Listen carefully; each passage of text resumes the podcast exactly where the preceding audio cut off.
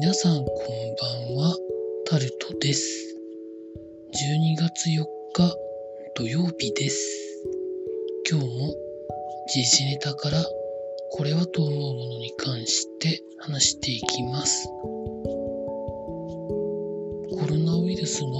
オミクロン株が40カ国と地域で確認されているということが記事になっていて一部の国ではクラスターが発生している国もあるということでノルウェーやオーストラリア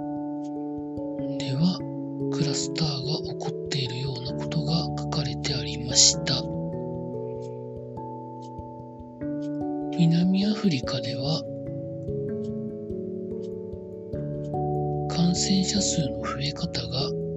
まあ、指数関数的に増えてるみたいな記事も書かれていて感染力はこれまでのデルタ株よりも強いかもと思ったりするような感じの記事も書かれてありました。ただ病原性に関してはまだ確定的なことが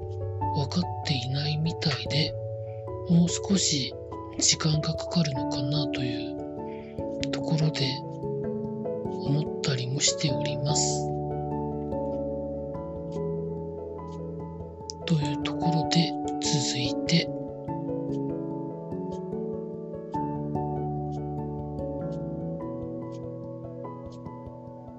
経済のところに行きますと航空機にに対しての燃料税を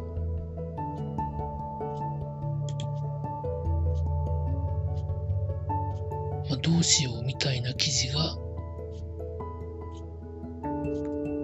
書かれてあるんですけど航空機燃料税というものがありまして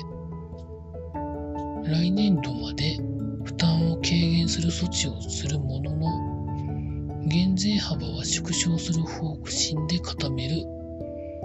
ということが記事の中には書かれてあります。原油価格が一時的に下がっているもののいつ上がるかわからない中においては、まあ、いろんな燃料税ありますけどもう少し考える余地はあるんじゃないのかなと思っております。続いて、賃上げ税制ということで、最大40%控除、中小企業に対して、大企業で30%程度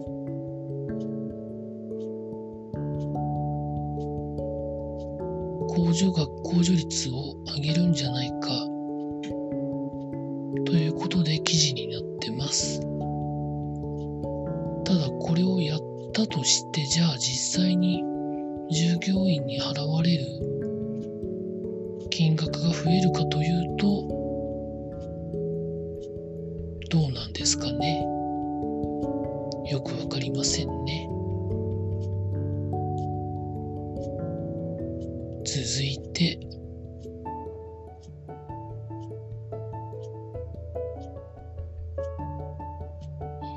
外国から日本に帰ってくる人向けの新規予約が、ま、再開されているということも記事が出てました。続いて、スポーツのところに行きますと、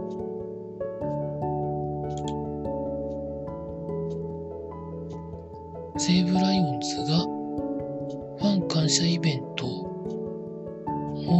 開いたんですけど、中で今シーズン限りで引退を決めた松坂大輔選手の引退セレモニーも一緒に行われました。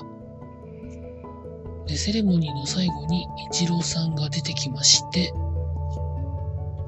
花を渡していたということが記事になってます。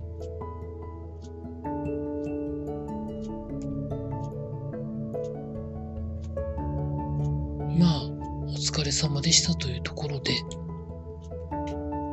続いて、格闘技で、ベラトールのベルトを取りに行った堀口恭司選手が KO 負けで負けてしまったということが記事になってます。記事の中では堀口選手が前回怪我でベルトを返上した後の戦いということで注目が集まっていました。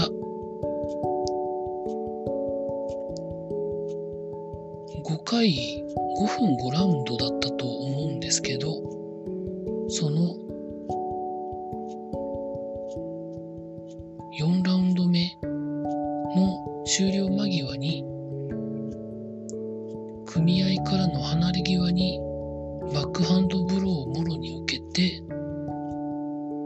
顎に当たってそのままダウンということで負けてしまったそうです。思いっきり気合が入っていて、試合の前日か前々日にも YouTube で動画を出されていて、やったるでみたいなことを言われてたんですけど、予測してなかったパンチだったのかよくわかりませんが、てしまいました。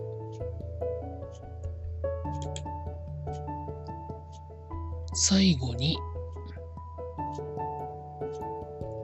J1 から J2 へ行くクラブが決まったですとか、今シーズンは新潟に所属していた田中達也選手が現役引退を決めた発表したなどのニュースも上がってました。以上そんなところでございました。明日も何するかは決めておりません。以上タルトでございました。